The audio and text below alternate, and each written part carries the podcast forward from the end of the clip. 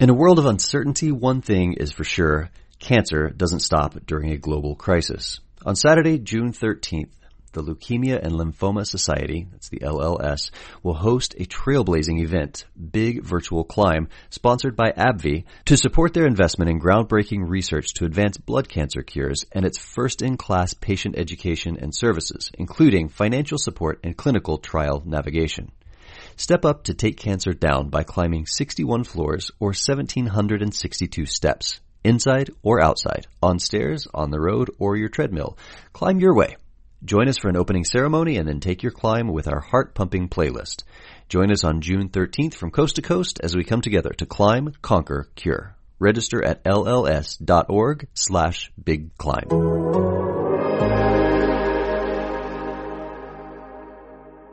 Have you ever been so mad that you had to go to the gym and take it out on a punching bag? Or maybe needed to go to the batting cages and take a few swings at baseballs, or my personal favorite, take a golf club to some low-hanging tree branches in the backyard. Have you ever been so mad that you punched a wall? Your own wall, maybe? What set you off? Was it a fight with a significant other or a parent? Was it frustration about a situation at work? What made you so mad that you couldn't sit still? Did it work? By the way, did did did you feel better after? More importantly, were you able to take steps to fix it and keep it from happening again? Did you have the power to make that change? And and if your anger was directed at a person or a group of people, did they tell you they felt your pain and then turn around and do the same thing again and again and again for years? For decades? What would you do? If it was your spouse, would you get a divorce? If it was your job, would you quit? If it was an abusive family member, would you cut ties? What if it was somebody you could not avoid? And what if the only thing you did to earn their ire was follow instructions and reach for your wallet? Or what if they made you crawl on a hotel floor and all you did was try to pull up your pants? What if this went on for decades and thousands of unarmed people were killed and you thought you might be next? And if you had the option to just agree to leave each other alone, you would have taken it? You would have taken it a thousand times, you would have taken it, but that's not an option? Would that be enough to make you angry? Would that be enough to make you punch a wall? I hope this doesn't sound like I'm condoning violence. I'm not. Not in any fashion. Violence is the problem I'm hoping that we are addressing here. I don't, and it's important to state this part clearly, what I'm about to talk about is separate from violence, and it seems like we need to be reminded of this part. I don't understand setting buildings on fire. I don't understand looting. I don't understand destruction of property if the hope is to get the public on your side. But I do understand being angry. I do understand the feeling that after trying and trying and trying to get someone on my side, the only response I get is, are you sure it's not your fault? I understand desperation. If you've been watching the news this week and your response is, I'm against racism, but I don't understand why these people are rioting, I'd like to ask you to do two things. One, don't allow the actions that you don't understand to be your excuse from looking with big, clear eyes at the root of the issue. And two, I'd like to ask you to flip that statement around. I just don't understand why these people are rioting, but I am against racism. Now you've put the important part where it belongs. Now what are you going to do about it? Welcome to the Hit Show.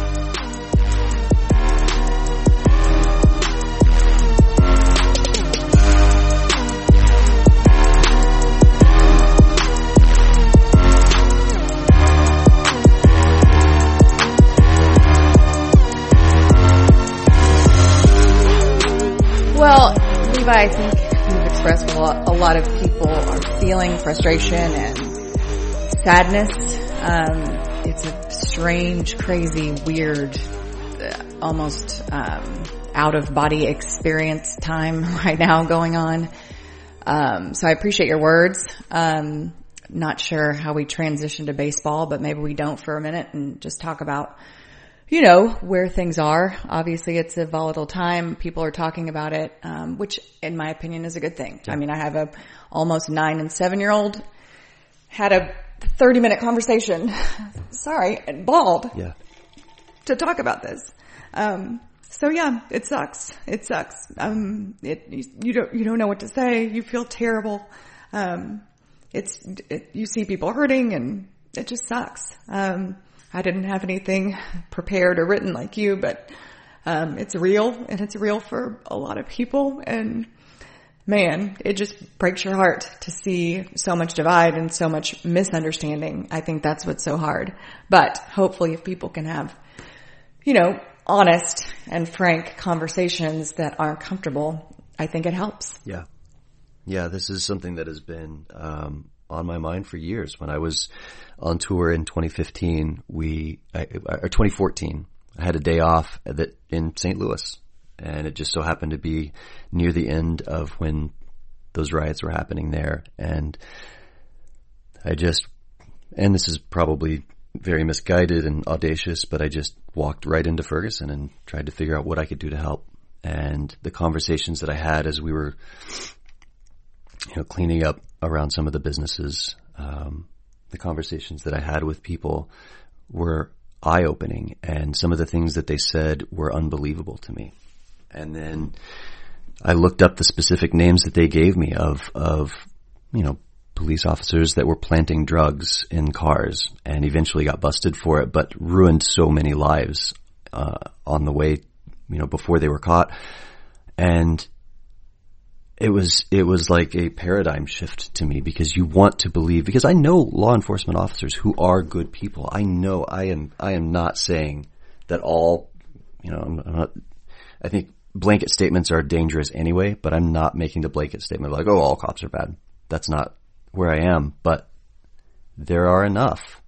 And these things that seem unbelievable that, that there could be peaceful protesters who law enforcement officers trap in, it, it circle around them and then shoot tear gas at them. And so any way they run, they're running at a police officer. So they're a threat. And so they are arrested or beaten or and sometimes, sometimes killed. And these things are unbelievable until you see them. Yeah. And, and to me, yeah, I know, and I, I hear what you're saying, and I feel like, yeah, I, we, I don't think it's the majority of police officers. No. I don't think it's the vast majority of police officers.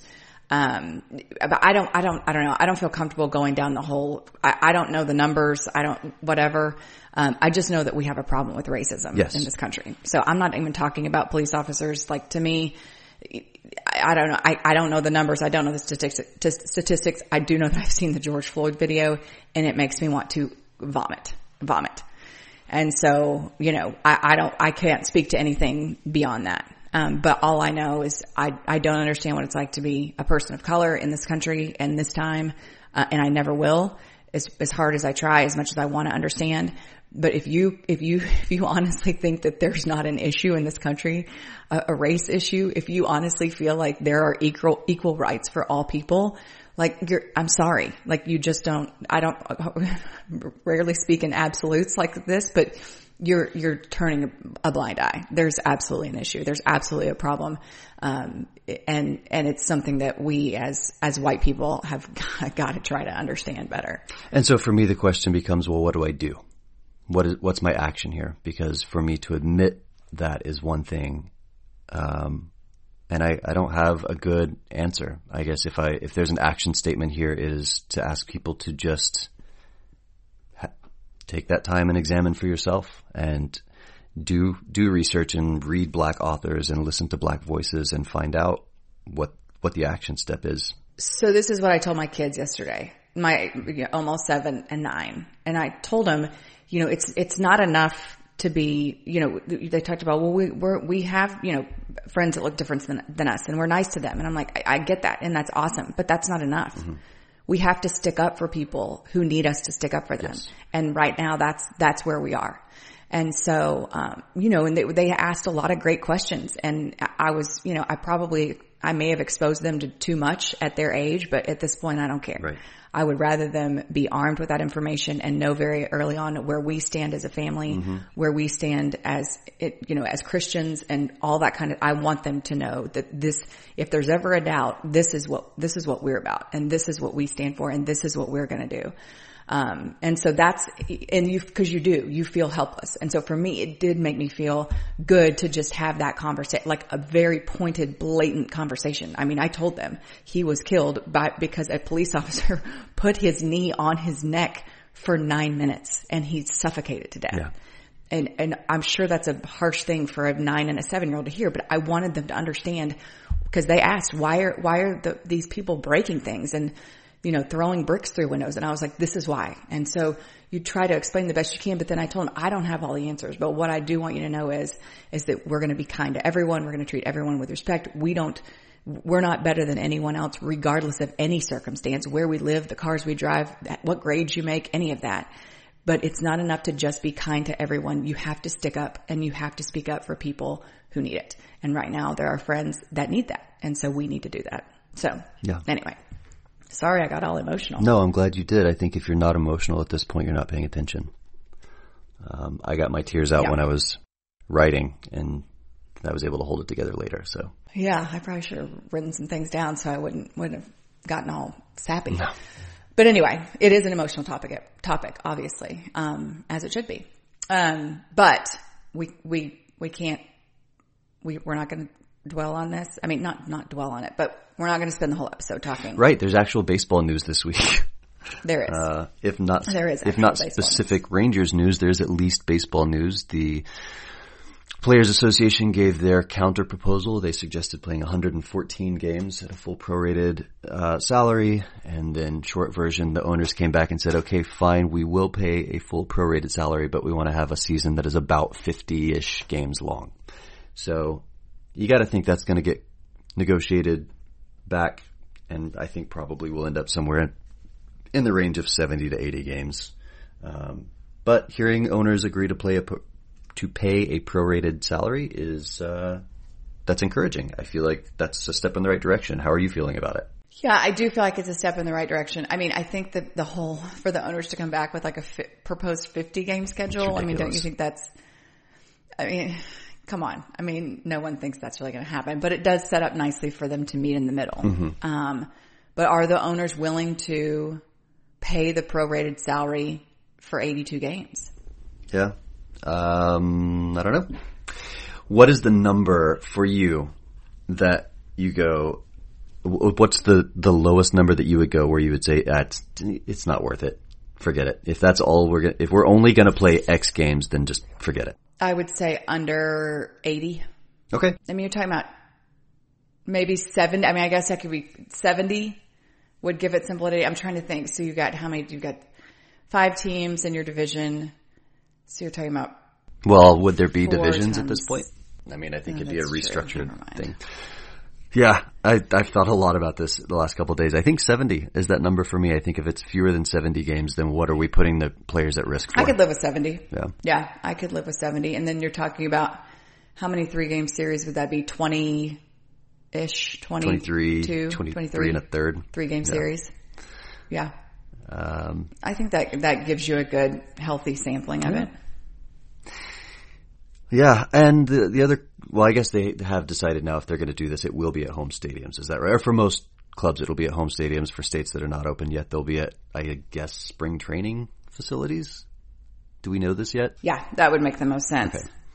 So you you also got to wonder with with those teams in spring training facilities if there would be yeah there's there will be enough teams playing in their home stadium that they would still do like three game series. I was wondering if there's a chance that they revert back to something of a spring training schedule where they're playing a different team every day.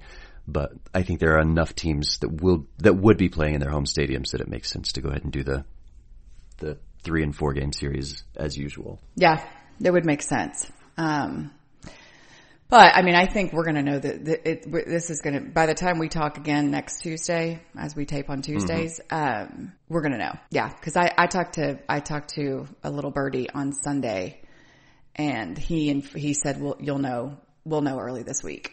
Um, meaning this week, Okay.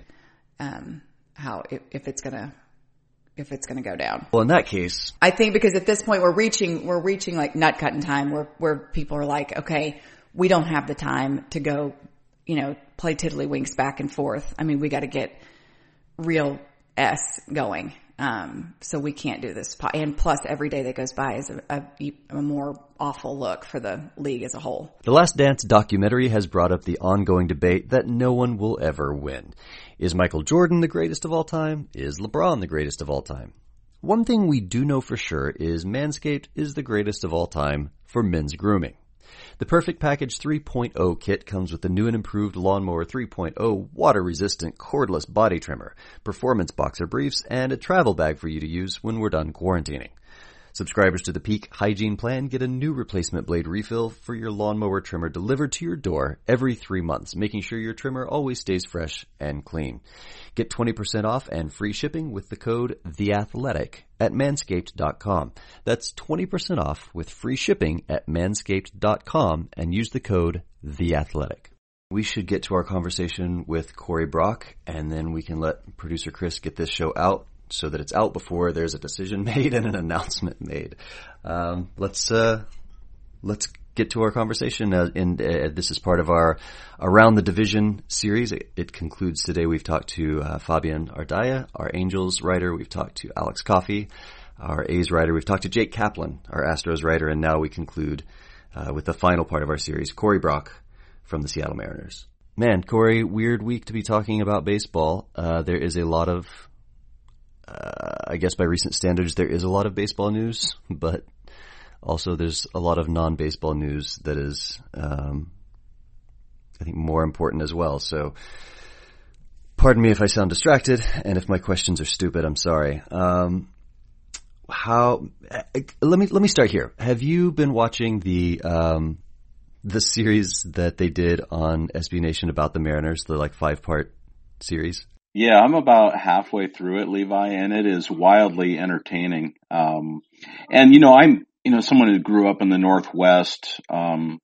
and I also had the distinction of being old. I remember all of this because I grew up watching games in the Kingdome. Mm-hmm. Um, and so I, I'm, you know, very intimately familiar with the, um, this franchise for better or worse. a lot of dark days early on, and I think that's detailed pretty well in the series. But it's been a real hoot. There's been some stuff on there that uh, has surprised me, uh, some things I didn't know about, and generally the, the, big takeaway so far. And again, I'm not all the way through it. Is it's just uh, really, really well done. Yeah, yeah. There was there were a few things that I was not familiar with either, but um, but man, what what'd you think of the Jello the Jello was, one, Levi. That was the one I was thinking. Of. I had never heard of that before and had to go do some more research on it. Um, Emily, if you're not familiar, there was what was what was the manager's name? Um, uh, Rene Lachemann. Yeah, yeah, Rene Lachemann. When he was managing the the Mariners, at one point went back to his hotel room and everything was taken out of the room, and his hotel or his yeah hotel toilet was just filled with Jello, and it was this big mystery for a while. Um, baseball was fun back then, wasn't it? Just all the. So okay, wait. You, I have not watched this. Okay. Um, but now it makes me want to, um, just for the sheer fact that I want to know more about the Jello toilet story. So can you at least give me a little bit more Corey, on that? You've, you've watched it more recently than I have. Why don't Why don't I let you take it away? Take it away. Yeah, it was. Uh, boy, you talk about a long con here where um, it was kind of a running joke with some teammates, and I, am probably butchering this story um, pretty well here, but uh, the team was on the road and they were basically trying to pull one over on the manager. Um, and so they, uh, someone snuck into his room, one of the players, and uh, essentially stuffed Jello in the toilets, and then took the mouthpiece off the hotel phone. So when Lachemann got to his room and noticing Jello everywhere, you know, he's trying to call down the front desk and, uh, they can't hear him. And, uh, so La- Lachemann made it his personal vendetta to try and figure out who did this all year. Right. And, uh, so it was you know, like there's multiple jello toilet incidents?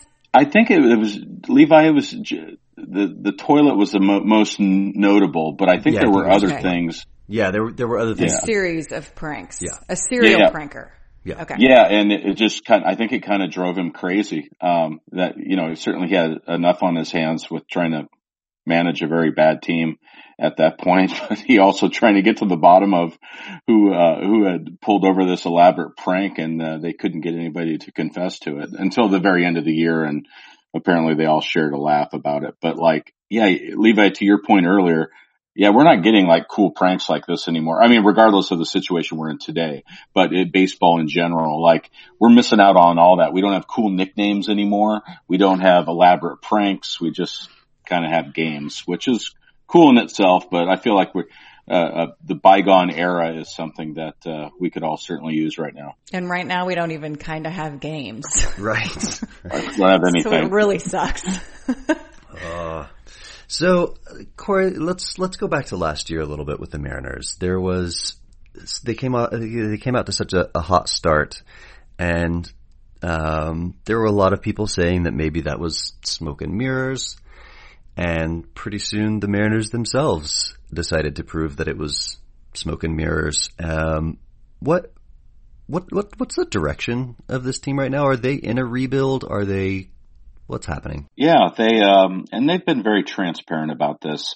Uh, it was after the 2018 season, um, a season that went, went, you know, pretty well for them. They were in first place for a while, but the A's, um, I think we all remember that run they had in the second half and uh, past the Mariners. And the Mariners are standing there and they're kind of looking at a aging roster, a very expensive roster, and trying to figure out maybe do we have one more year to make a run with this, or maybe we scale back, move some assets, um, you know, take a step back to maybe take two steps forward and uh, go through a rebuild, not a tear down, but a rebuild.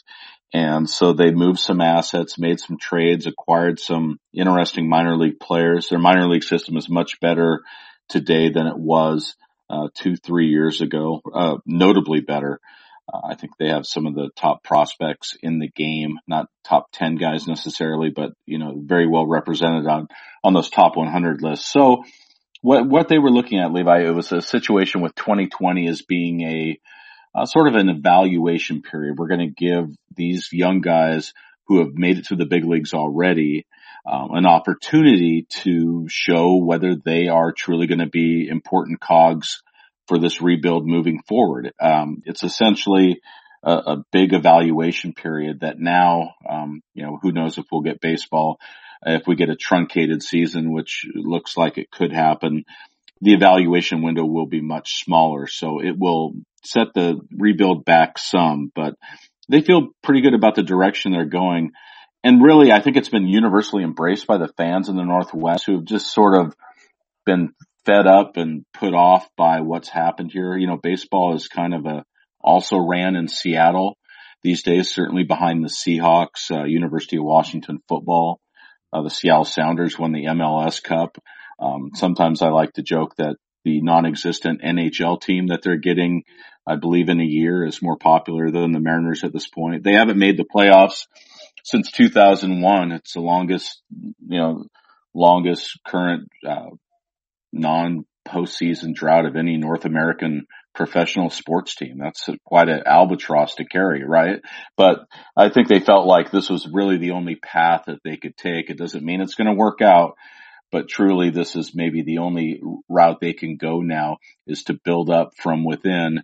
And uh, when the opportunity comes, if it comes, they could certainly augment the roster externally. But I think they felt like this was the only way they could, uh, you know, have a chance to eventually compete and maybe get back to the postseason. Okay, so I'm I'm a big big player with the uh, the leadership card and the way that a clubhouse is run and all that kind of stuff, which you know stats and analytics people love to poo poo. But after being around this game for you know 17 18 years now um, i've seen the value in that and so when i when a club is going through a rebuilding process like this and we saw it with the astros and kind of you know, Jose Altuve emerging as that leader during that entire time and, and now is. Who is that guy for this team? Who will be, you know, kind of the, the quote unquote alpha dog in, in that clubhouse? Yeah, and that's uh, maybe it's kind of a shared uh, responsibility for them because the clubhouse is trending toward uh, having mostly younger guys who really aren't in a position where they've uh, probably feel like they've accomplished enough at the big league level to take a leadership role. Um, but there's Marco Gonzalez, left-handed pitcher who's been very good for Seattle the last few years. He's kind of a quiet leader, um, but I think people understand um, what he does to prepare himself and can uh, and watch when he talks and how he measures his words and uh, gets a point across. I think they also have pretty good leadership um, up top, even uh, with the coaching staff, and uh, most notably at the top with Scott Servais, who is um, really has his finger on the pulse of what's going on in the clubhouse. And I think Emily, I think you bring up a good point. I think, you know, a lot of fans really don't understand the dynamic of leadership. Um, you know, they want to judge these managers and maybe it's fair, maybe it's not on wins and losses, right? You know, that these guys aren't the ones pitching out there. They're not the ones, you know, grinding through a tough at bat in the seventh inning. And, you know, I, I seem to think that most of these big league managers can manage a big league game. They've been around long enough. They understand the inner workings, when to pinch hit, you know, when to double switch in the National League. For me, it's what goes on behind closed doors. Some of the things that we're not but I think that's where Scott Servais, who has a player development background, uh, not just with his time with the Rangers certainly, but with the Angels, uh, understands what makes players tick. And players are a lot different now than they were 10 to 20 years ago. They're a lot more inquisitive. They want to know about process. Um, you know, they're, they're not just taking orders and marching forward. They, you know, their players are taking ownership of their career much more so than they ever have, um, throughout the history of baseball. And um, I think uh, that's something that the Mariners uh, really encourage, and they encourage questions, and they don't mind them, they don't run from them. So I think you know the the leadership model uh, and the culture they have is good. Um, and you know, that extend, that starts with the manager and it extends into the clubhouse. But yeah, a lot of these young guys, they're still kind of finding their way, right? They're, they're trying to get comfortable in the big leagues. They're trying to win jobs. What's the saying? Uh, the, the hardest thing isn't getting to the big leagues. It's staying there. So I think a lot of these guys are trying to find their footing. But I think a lot of them look up to Marco Gonzalez and certainly a lot look up to the manager. I have a question. I know I'm taking you back a year and a half on this now, but know, hearing you talk about the direction of the club after the 2018 season, um, were the were the Mariners the ones actively shopping Robinson Cano, or was that just a deal that presented itself and they're like, okay, well, you know what, this is a really good. I mean, that contract that that he was under at the age that he was, um, with all of the the PED things that had gone on in 2018, it sucked at the time to lose Edwin Diaz, which I guess based on last year ended up not being a huge problem anyway. But but was that one of those sort of opportunities where they just had to go ahead and man, we've got a shot to get rid of Cano's contract here. We've got to do that, even if it means that it sends us into this rebuild, or was that kind of the plan all along? Yeah, you know, I don't think honestly, as they're wrapping up the 2000 18 season. Um, you know, a lot of these conversations about the rebuild started in that final month where they're kind of trying to weigh their options. Do we go for it one more year or do we tear this thing down a little bit and try and build it back up? I don't think Levi there was ever a scenario where they honestly thought that they could move, um, Cano, who still, you know, had five years and 120 million dollars left on that 10 year deal that he signed uh, in December of 2013, just because, you know, I don't think they thought that they could find a reasonable taker or anyone who would be interested in taking certainly not all of that money, which the Mets didn't, but even a majority of it. Um, so I think they were very surprised and, you know, found one trade partner, which is all you really need. And, um, you know, and, and we're able to move him to the Mets who certainly they're dynamic and what they were trying to do. Um, it was far different than what Seattle was trying to do. And maybe, you know, I won't say took advantage of uh, Mets general manager Brodie Van Wagenen, but you know, um, you know, Brodie was certainly has a history with Robinson Cano, who sort of served as his uh, as his agent at the time when he signed that deal along um, with uh, Jay Z's Roc Nation. So I think um, found a, a, partner there. They were able to expand the deal and, and got some really interesting pieces, but you know, I think they, they liked Cano. They, they thought, I think, you know, the first, you know, five or so years of that contract, and you talk about living up to a contract. I mean, I don't, that's a lot to put on a guy for that signs a two hundred and forty million dollar deal. But I think he was he was good. He was good for Seattle, and you saw him enough. And I think you know, I think he's still a good player. And I think um, what is he? I don't know. He's thirty six now, uh, thirty seven. But um, they saw that opportunity and they went for it, and there was no looking back. And they are so very happy with uh, the pieces they got in return. Most notably, outfielder Jarred Kelenic, um, the young uh, left-handed hitting outfielder who we think uh, or thought was going to maybe creep into the big leagues at some point this year. But um, yeah, I don't think they ever you know, could ever fathom that they could make this deal. But when it was presented to them and they had an opportunity, uh, they went for it, even if it meant including Edwin Diaz. Yeah. Cano's 37 will be 38 in October, by the way. Um, yeah. And yeah, if you can't find a reasonable fill in the blank, you might as well try the Mets because they're the Mets. Yeah, I want to see that ballpark. Yeah, don't we all? So do Yeah. we. Oh, hopefully soon. Hopefully Yeah. soon.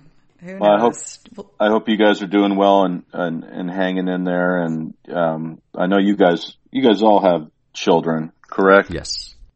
yes. Yeah. Yeah. So I have six year old twin boys. So they are uh, kind of climbing the walls, but I think sometimes I feel like the kids do better with all of this than, than we do. I don't know how you guys feel about it.